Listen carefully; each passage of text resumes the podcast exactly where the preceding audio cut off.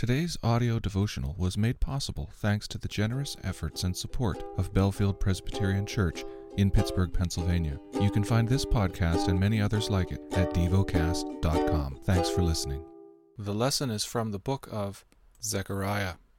Chapter 10 Ask rain from the Lord in the season of the spring rain, from the Lord who makes the storm clouds, and he will give them showers of rain, to everyone the vegetation in the field. For the household gods utter nonsense, and the diviners see lies.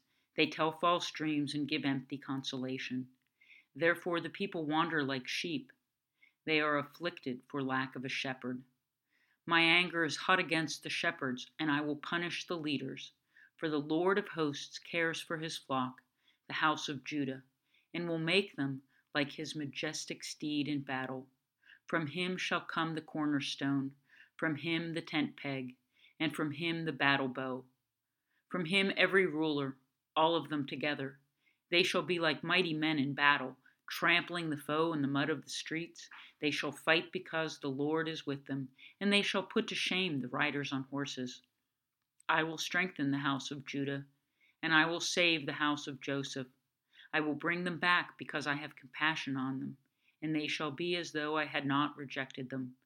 For I am the Lord their God, and I will answer them. Then Ephraim shall become like a mighty warrior, and their heart shall be glad as with wine.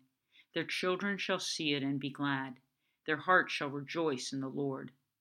I will whistle for them and gather them in, for I have redeemed them, and they shall be as many as they were before. Though I scattered them among the nations, yet in far countries they shall remember me, and with their children they shall live and return.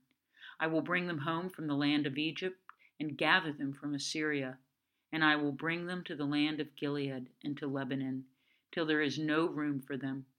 He shall pass through the sea of troubles and strike down the waves of the sea, and all the depths of the Nile shall be dried up.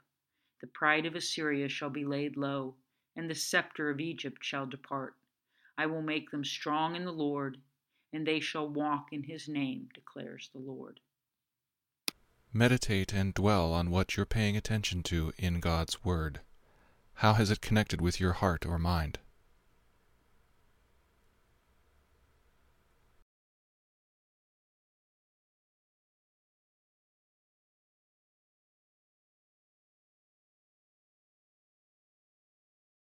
Pray to God freely about what has moved you today. Turn your thoughts to Him and enjoy His presence we offer the following as prayer topic suggestions for our shared environment, for the well being of those around me. Thank you for listening to DevoCast.